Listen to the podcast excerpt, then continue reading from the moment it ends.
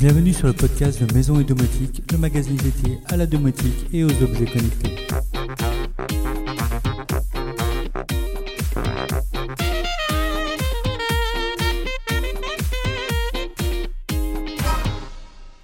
Salut les amis Comme chaque semaine, je vous propose aujourd'hui le débrief sur l'actualité du blog et de la domotique en général, mais également des sujets autour de la maison, de la finance et la high-tech. Cette semaine, j'ai eu l'occasion de tester un premier produit compatible Matter de chez Eve, une prise connectée que j'ai testée avec Apple HomeKit bien sûr, mais également Amazon Alexa et Google Assistant. Cette nouvelle norme domotique a pour but de faire communiquer tous les appareils connectés les uns avec les autres sans avoir à s'inquiéter du protocole. En effet, jusqu'ici, il fallait parfois choisir un protocole domotique, Z-Wave, Zigbee, KNX, Yo Home Control, etc.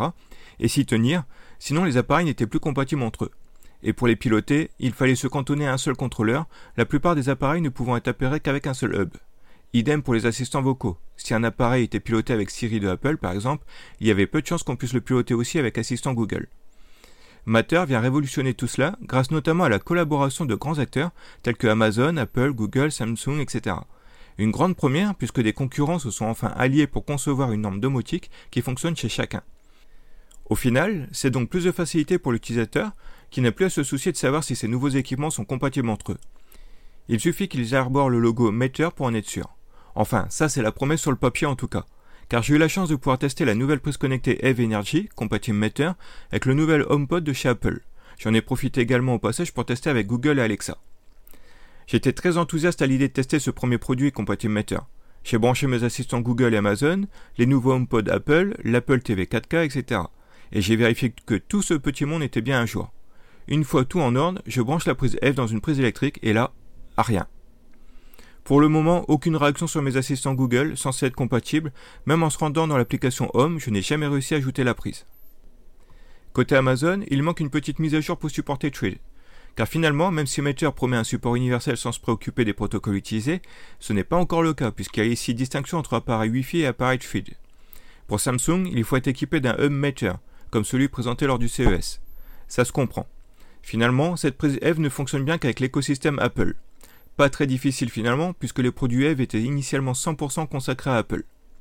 Bon, en creusant, en contactant les fabricants, etc., des solutions sont peut-être disponibles pour faire communiquer tout ce beau monde mais je me suis mis volontairement dans la peau d'un utilisateur lambda qui s'attend à ce que tout fonctionne quelques minutes après avoir branché sa prise compatible Matter. C'est après tout la promesse de cette nouvelle norme, faciliter l'installation et l'usage.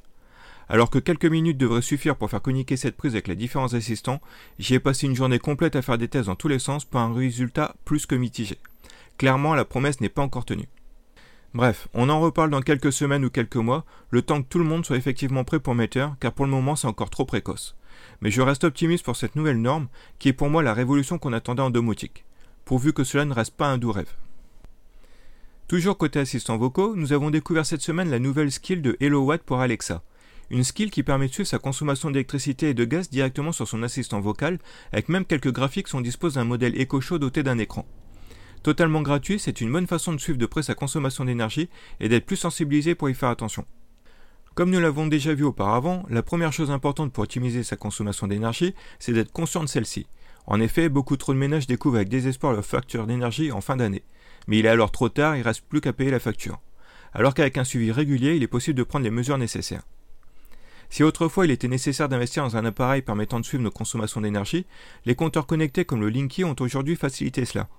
Les données remontées à Enedis sont exploitables et de nombreuses sociétés proposent de les analyser pour vous aider à optimiser votre consommation et ainsi réaliser des économies sur la facture d'électricité mais également de gaz. C'est le cas de HelloWatt qui propose une application mobile pour suivre facilement sa consommation d'électricité et de gaz. Il suffit d'installer l'application, créer un compte, puis indiquer son adresse.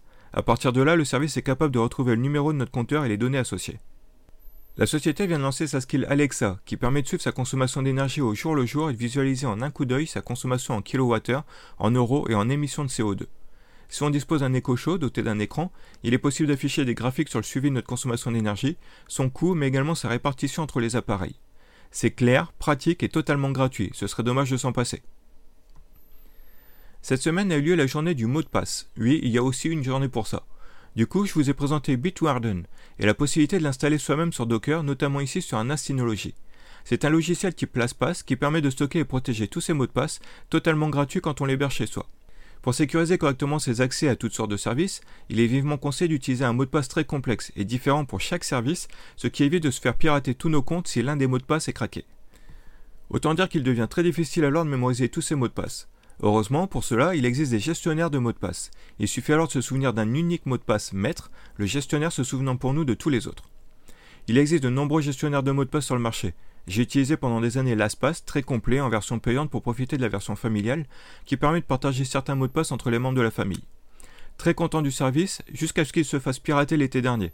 La société a tout d'abord rassuré en annonçant qu'il n'y avait aucune donnée touchée, mais finalement après recherche, cela n'est peut-être pas si sûr que ça, et on en découvre un peu plus chaque semaine.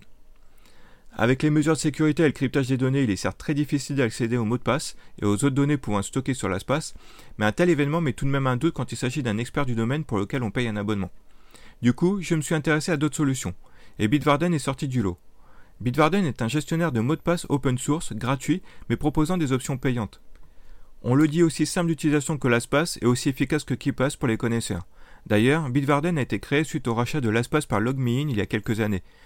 Le développeur, Kai Spirin, ne trouvant pas d'alternative gratuite open source, a alors décidé de créer sa propre solution, et Bitwarden est né.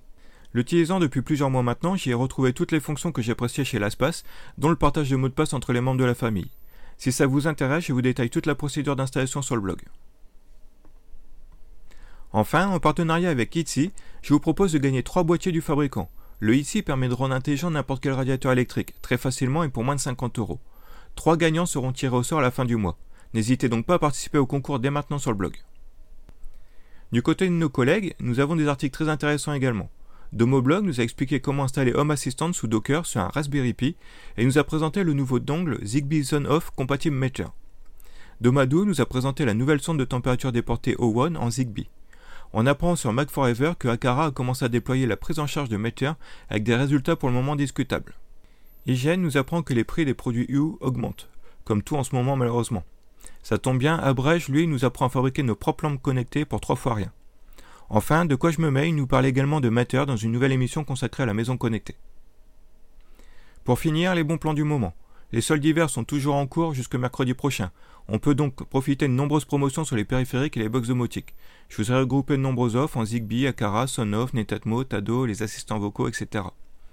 Nous avons également une très belle offre sur la batterie Blue Yeti de 2000 watts, celle que je vous avais présentée sur le blog en fin d'année. La réduction a baissé par rapport à la dernière fois, elle profite seulement de 200 euros de réduction c'est toujours bon à prendre. Ça nous fait un prix final de 2199 euros au lieu de 2399 euros. Voilà, c'est tout pour aujourd'hui. Sur ce, je vous souhaite à tous un très bon week-end et je vous dis à très bientôt.